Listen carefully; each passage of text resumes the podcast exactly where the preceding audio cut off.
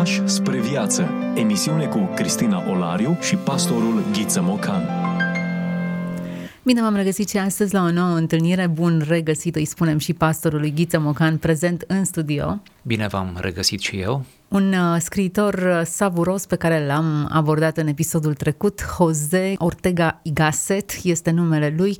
Studii despre iubire a fost volumul pe care l-am abordat și ne-am propus ca și în episodul acesta să traversăm câteva pagini din uh, acest volum, cu speranța că vă, vă provocăm la lectură și că vă bucurați alături de noi de ceea ce am degustat și noi. Așadar, câteva date biografice despre acest autor. Jose Ortega y Gasset s-a născut la 9 mai 1883 la Madrid, într-o familie cu tradiții liberale. Tatăl său era director al unui uh, cotidian democrat, ceea ce spune oarecum uh, anumite lucruri uh, despre ceea ce va deveni fiul uh, său și despre angajamentele pe care acesta le va avea de-a lungul vieții. Urmează colegiul iezuit din Malaga, iar apoi dreptul la o altă universitate uh, din uh, regiune, dar și acea universitate organizată tot de iezuiți, un detaliu care ar trebui să însemne ceva și înseamnă ceva în biografia acestui mare scriitor. Își încheie studiile în cele din urmă la Madrid în 1898-1904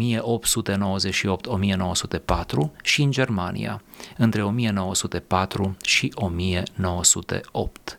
A fost influențat de școala filozofică neocantiană de la Marburg, totuși, în calitate de profesor de metafizică la Madrid, o carieră pe care o începe în 1910, s-a îndepărtat de neocantianism în lucrări precum Adam în Paradis, 1910, Meditațiile lui Chiote, în 1914 și Tema timpului nostru, 1923.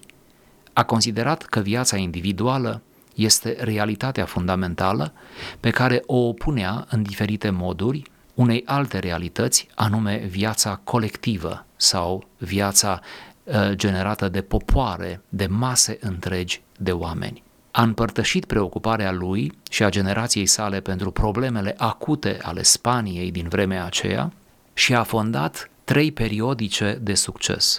Espania, în 1915, El Sol, Soarele, în 1917 și Revista Occidentului în 1923.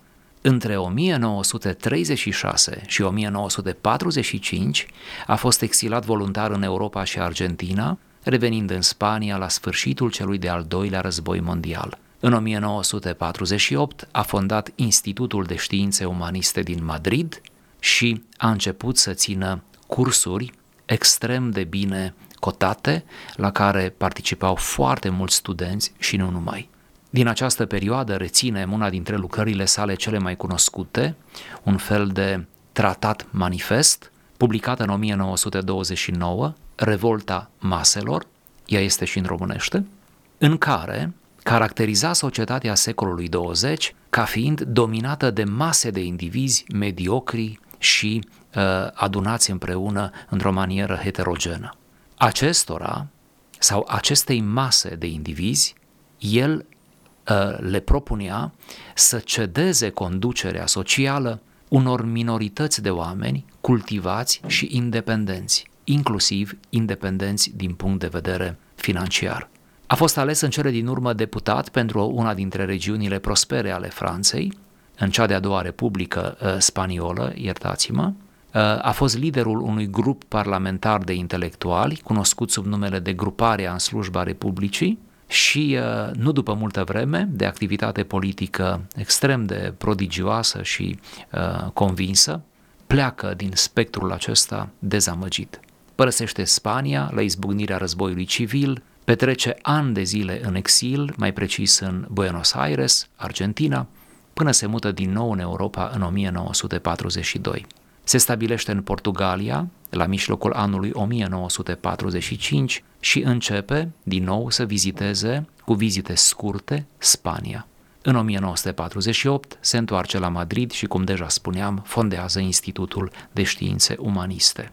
Ține cursuri, ă, prelegeri, scrie, participă activ la viața socială și politică, își manifestă ostilitatea față de regimul dictatorial al lui Franco, și declară în repetate rânduri și în multe feluri că Spania merită o viață și un viitor mai bun. Se stinge după o viață lungă, activă și în bună măsură briliantă, se stinge la Madrid în anul 1955. E bine să ne oprim din când în când, să descoperim sensuri noi, lecturi adânci și să ne lăsăm inspirați. Jose Ortega y Gasset, studii despre iubire, așadar un om remarcabil cu o influență semnificativă, iar percepția pe care o are vis-a-vis de subiectul acesta e una foarte bine argumentată. Nu e poezie, deși cred că poate fi încadrată și în poezie, e subtilitate, e limbaj metaforic. Nu uităm, a fost profesor de metafizică și uh, conceptele pe care le-a discutat cu studenții săi au fost lucruri pe care, asupra cărora a meditat profund. Am ales, cum spuneam și în emisiunea trecută, să avem câteva spicuiri dintr-o carte ușor digelabilă, această colecție până la urmă de eseuri despre iubire, pentru că e mai reflexivă și pentru că subiectul uh, însuși e foarte atrăgător. Oricine își pune problema iubirii, chiar oricine și prin orice experiențe ale vieții ar fi să trecem, fiecare suntem în felul nostru filozofi, adică uh, reflectăm și emitem anumite supoziții, ipoteze, poate chiar sentințe în acest domeniu atât de important nu greșim să spunem de la bun început și poate că vine bine și ca urmare a ceea ce am vorbit deja în interviul uh, trecut, că iubirea este provocarea supremă a vieții, a vieții fiecăruia dintre noi. Eu uh, propun să trecem la lectura unui paragraf și sper să apucăm să lecturăm câteva paragrafe bune în această emisiune. Iată un bun început. Fondul decisiv al individualității noastre nu e țesut din opiniile și experiențele noastre de viață, nu constă în temperamentul nostru, ci în ceva mai subtil, mai eteric și anterior tuturor acestora. Suntem, înainte de orice altceva, un sistem înnăscut de preferințe și aversiuni. Mai mult sau mai puțin coincident cu cel al aproapelui, fiecare și-l poartă în sine pe al său acest sistem, armat și gata să ne descarce în pro și în contra, ca pe o baterie de simpatii și repulsii. Inima, o mașină de preferat și de disprețuit, constituie suportul personalității noastre. Înainte de a cunoaște ceea ce ne înconjoară, suntem lansați de ea, într-o direcție sau alta, către o serie sau alta de valori.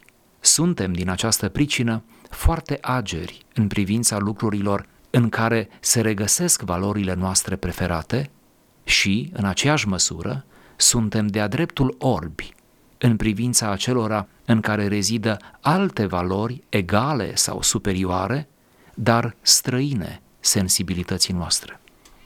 Suntem ce consumăm. Hrănește-ți mintea cu adevărul ca să trăiești autentic.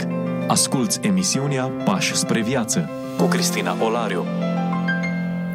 Păi astfel disecate lucrurile în preferințe și aversiuni, în uh, o configurație de alegeri pe care le facem, par lucrurile văzute altfel. Suntem ca sub lentina unui microscop.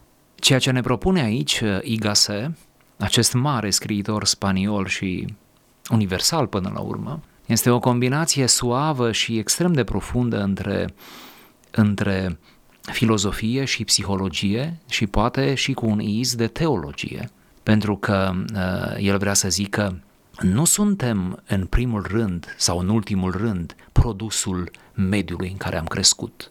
Ori aici deja o parte a psihologiei de azi ar ridica vehement împotrivă și ar spune nu, noi suntem produsul mediului. O afirmație până la un punct adevărată, dar uh, poate dincolo de un prag destul de riscantă chiar și pentru conceptele teologice. El zice clar, nu suntem, nu suntem ceea ce a făcut societatea din noi sau familia din noi.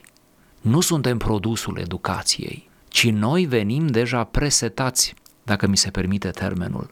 Venim deja cu niște, cu niște tare sau cu niște elemente de personalitate în viață, în lume, ne naștem așa. Sunt chestiuni ereditare și și aici, iarăși o altă parte a psihologiei de azi este foarte intrigată, nu? Cum Cum adică venim gata făcuți, gata? Cam ceva în genul acesta spune autorul. Uh, venim cumva preconcepuți în lume, da? din punct de vedere uh, din punct de vedere al apetențelor, al afinităților, al respingerilor. Suntem încă din fașă de la maternitate pro și contra, iar de-a lungul vieții tot ce întâlnim în cale uh, separăm în aceste două categorii de pro și contra. Iar inima joacă aici un, un rol foarte important. Alegem adesea cu inima nu înseamnă că alegem întotdeauna bine, dar alegem cu inima. Inima în cele din urmă uh, își, uh, își dă verdictul, da? Și uh, știm ce ne place, știm ce nu ne place. Sigur, e o reflexie frumoasă pe care ar trebui să o luăm măcar parțial ca fiind adevărată, pentru că toți ne dăm seama de realitatea ei în viața noastră, nu? Deci ar trebui să admitem că venim cu niște preferințe înăscute că acel a iubi și a urâ este deja înscris în noi. Și că aceste preferințe nu trebuie să ne facă vinovați să ne simțim vinovați. Evident, educația și are rolul formator, evident, mediul își pune amprenta, dar aceste preferințe interne există. Într-o fază inițială ele există în noi și în, pe parcursul vieții se manifestă. Nu-ți poți impune să iubești, eu știu, sportul sau usturoiul sau alte lucruri care în tine însuți sunt uh, da. trecute drept lucruri care îți, uh, îți repugnă. Dar în aceeași, uh, în aceeași cheie, dacă parcurgem textul, suntem deja hotărâți să spunem nu. Suntem deja hotărâți să spunem da. E ca un fel de hartă pe care o urmăm. Nu neapărat vorbim despre predestinare aici, dar această hartă interioară ar trebui să avem încredere că Dumnezeu a așezat-o în fiecare dintre noi. Nu neapărat atunci când urmăm o cale greșită ne putem scuza, merg după o hartă interioară, dar atunci când ne uităm la opțiunile noastre, la drumul pe care ni le alegem în viață, la traseele înspre anumiți oameni, la prieteniile pe care le legăm în anumite contexte cu un anumit gen de oameni, ar trebui să ne întrebăm, de fapt, care sunt aceste setări inițiale. Și oare toate acestea nu conțin specificul fiecăruia dintre noi? Oare autorul nu asta vrea să spună? Pentru că eu în direcția aceasta aș merge. Tocmai anulând această realitate, să o numim ereditară cu care venim pe lume, ne anulăm ca personalitate distinctă.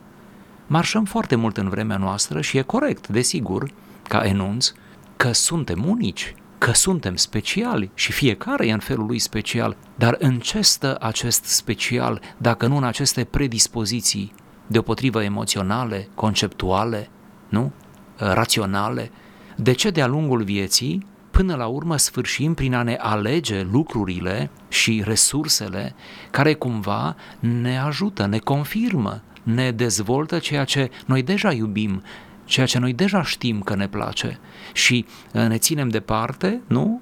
Uh, cât putem de departe de acele lucruri care nu ne, uh, care nu ne fac bine. Oare, dacă pot să urc până acolo, oare nu și Dumnezeu folosește aceste abilități, acest specific al personalității fiecăruia dintre noi, ca să ne facă utili în împărăția Lui, în această lucrare, nu, care se derulează la scara istoriei, de a duce vestea cea bună a împăcării până la marginile pământului? Da, bună, bună alăturare de concepte. Dar nu uităm că în iubire, și cel puțin acesta a fost conceptul pe care l-am uh, subliniat în episodul trecut, este vorba de celălalt și nu despre noi înșine. Și dacă plasăm exact pe acest palier și discuția aceasta, ar trebui să devenim dintr-o dată mai deschiși, să-l cunoaștem pe celălalt, lista lui de preferințe și opțiuni de nuuri și dauri de uh, aversiuni și, și uh, preferințe, în așa fel încât să-l judecăm mai puțin aspru și să fim mai deschiși spre realitatea lui? Total de acord. Ba mai mult, aș adăuga că dacă plecăm de la această premiză că așa cum eu vin cu niște tare, cu niște evidențe, cu niște elemente specifice în viață, și el a venit la fel și că nimeni nu poate sări peste acest fond nativ, să-l numim totuși într-un fel. Nimeni nu poate sări peste umbra lui. Deci dacă eu nu pot să sar, ci pot doar să mă educ, pot doar să-mi canalizez cumva cele înnăscute spre a fi morale, spre a fi spirituale, spre a fi de folos semenilor mei, atunci înseamnă că și el uh, este la fel, celălalt, persoana iubită și trebuie să-i acordă aceleași circumstanțe. Hm. Chiar așa. Mi-aș dori foarte mult să mai reușim să parcurgem uh, măcar un paragraf din acest text și sper să, să avem timpul necesar. Iubirea trăiește din amănunte și procedează microscopic. Instinctul, în schimb, e macroscopic. Se declanșează în fața ansamblurilor. S-ar zice că ambele acționează de la două distanțe diferite. Frumusețea care atrage coincide rare ori cu frumusețea care provoacă îndrăgostirea. Dacă indiferentul și îndrăgostitul ar putea compara ceea ce constituie pentru amândoi frumusețea, farmecul uneia și aceleiași femei ar fi surprinși de incongruența sa. Indiferentul ar găsi frumusețea în liniile mari ale feței și ale figurii, ceea ce într-adevăr obișnuiește a se numi frumusețe. Pentru îndrăgostit însă, liniile mari, arhitectura persoanei iubite pe care o percep de la distanță, s-au și șters.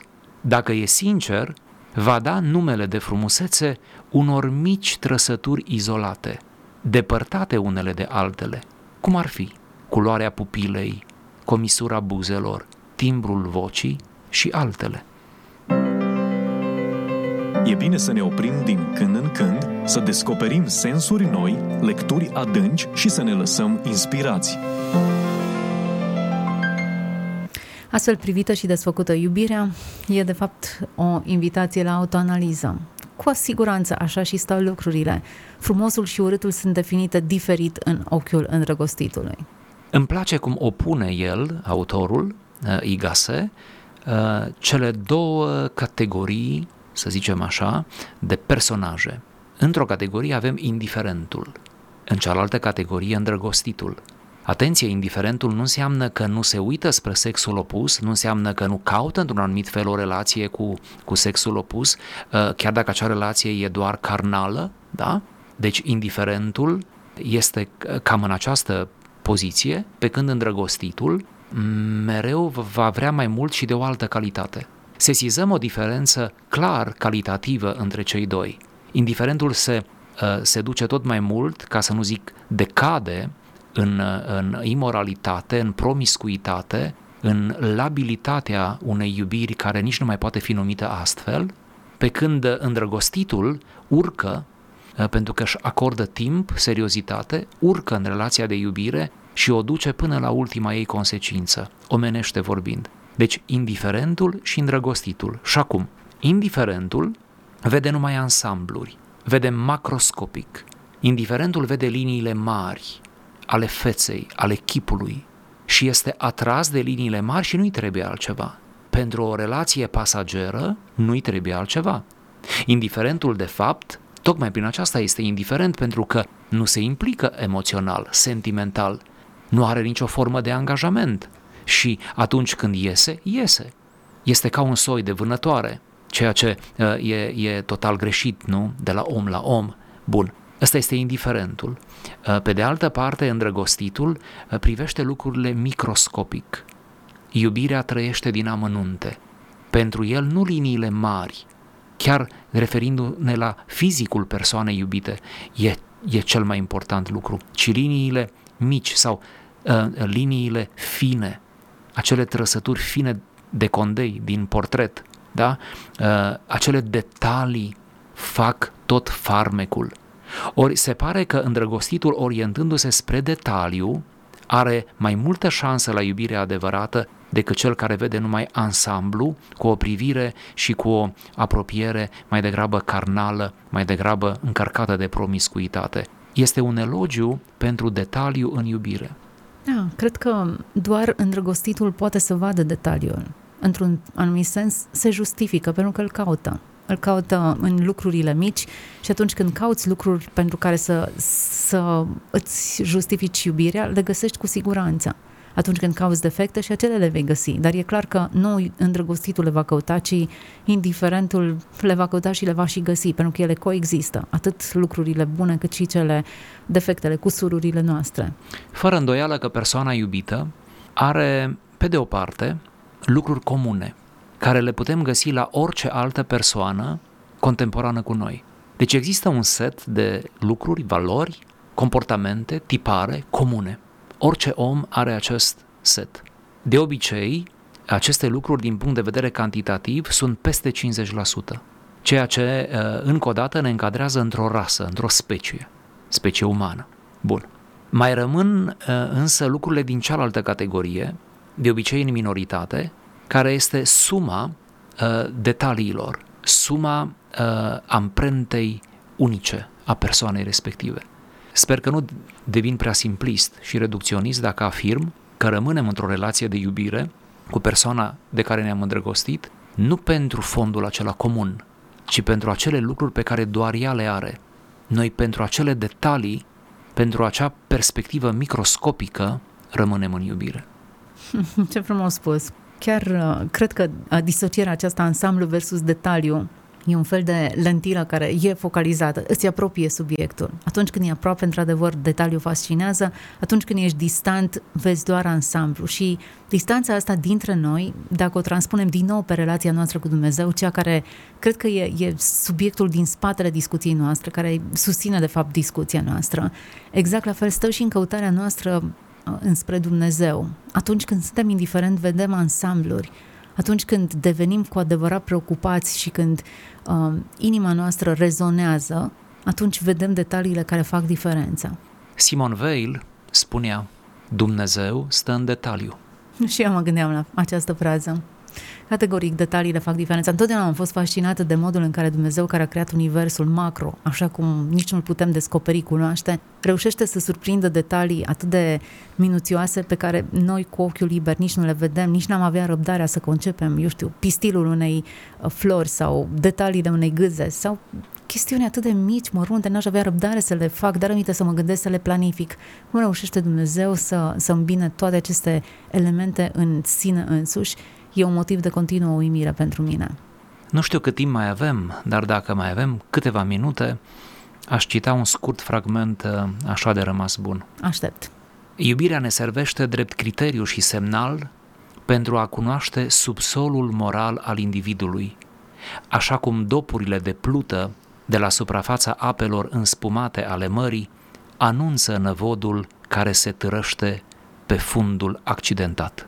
Pe de altă parte, ea, iubirea, acționează cauzal în biografia persoanei, aducând în ea, în centrul ei cel mai intim, ființe de un anumit tip și eliminându-le pe celelalte.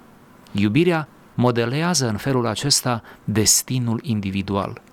Eu unul cred că nu ne dăm bine seama de enorma influență pe care o exercită iubirile noastre asupra cursului vieții fiecăruia dintre noi.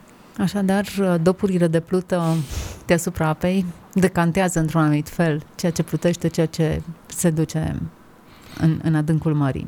Iată o relație frumoasă între suprafața apei și adâncurile ei.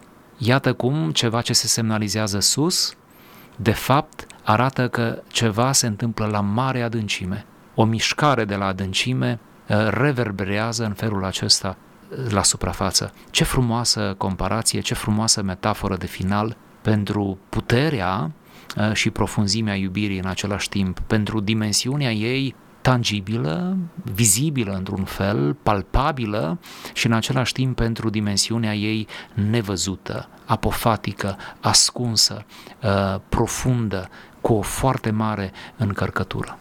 Mă duce cu gândul la un alt citat al lui uh, Patapievici care spunea făpturile pe care le-am iubit au fost acelea care au iubit în mine ceea ce fără iubirea lor nu ar fi meritat să supraviețuiască. Tot despre iubire vorbește și Patapievici. Frumos uh, fațeta reușește să surprindă um, și acest autor. Iată, din nou, se confirmă ce spuneam adineaori supraviețuim într-o relație, relație de iubire, ne simțim împliniți, uh, merită o relație de iubire, tocmai pentru că persoana iubită aduce în viața mea, în existența mea, specificul ei. Este ceea ce mie îmi lipsește, este nevoia mea emoțională, sentimentală profundă uh, și este ceea ce mă împlinește.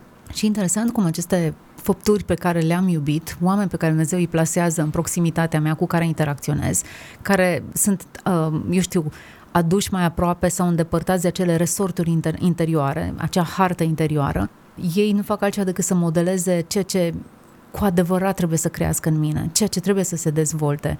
Interesantă toată această mecanică pe care Dumnezeu o instalează în relațiile dintre noi. E cu adevărat o relație, nu? O religare un mod de a ne relega unul de celălalt, da? de a ne apropia, de a ne păstra unul lângă celălalt, de a crește împreună. Atât de multe lucruri realizează iubirea tocmai pentru că ea nu e posibilă uh, între tine și tine, nu? Iubirea de sine este o, o decădere, nu? Uh, dar iubirea de aproapele este o virtute, nu? Mă gândesc uneori la, la această prăpastie care se cască între cele două forme de iubire. Mereu suntem îndemnați să ne reprimăm iubirea de sine, dar să sporim iubirea de aproapele. Și de asemenea de subliniat această frază pe care um, o regăsim în acest text, uh, iubirea acționează cazual în biografia persoanei, aducând în ea, în centrul ei cel mai intim, ființe de un anumit timp, eliminându-le pe celelalte. Dacă ar fi să ne întoarcem simplu spre proverbul cine se aseamănă se adună, e clar că atragem un anumit tip de oameni și că îi îndepărtăm pe alții în funcție de realitatea din noi. Ceea ce e bine în condițiile în care noi suntem unde trebuie. Și ceea ce e bine pentru că ne ajută să ne cunoaștem. Dacă uneori dăm vina pe anturaj, nu sunt eu chiar așa de rău, dar uite-te, așa este celălalt, așa sunt ceilalți și din cauza lor mă stric și eu. Iată că acest text infirmă. Noi suntem așa cum sunt oamenii pe care îi iubim. Deci iubirea este nu doar romantism, ci este și o rigoare. Iubirea operează selecții, este ca o sită deasă și de-a lungul anilor uh, învățăm, maturizându-ne, că iubirea poate fi uh, uh, o bună cale de, de, de a ne selecta într-un fel uh, prietenii, relațiile și de a, ne, de a ne ajuta indirect pe noi înșine să creștem, să nu ne facem viața mai grea, ci din potrivă să folosim și iubirea tocmai ca să ne o simplificăm și să ne o, um, să ne o augmentăm, să-i dăm o altă calitate. Suntem la finalul acestei emisiuni, am vorbit despre iubire, vreme de două episoade. Ne-ar trebui mai multe episoade ca să explorăm acest domeniu foarte vast, dar acum ne-am dorit să discutăm pe marginea unui text, a unui studiu despre iubire pe care Jose Ortega Igase l-a, l-a scris și în felul acesta să descoperim răspunsuri bune, eu știu, poate interogații bune pe care să le folosim ca să ne dăm seama pe unde suntem în, pe acest traseu. M-am bucurat să-l avem împreună cu noi și pe pastorul Ghiță Mocan. Tuturor vă doresc în continuare audiție plăcută. Ați ascultat emisiunea Pași spre viață cu Cristina Olariu și pastorul Ghiță Mocan.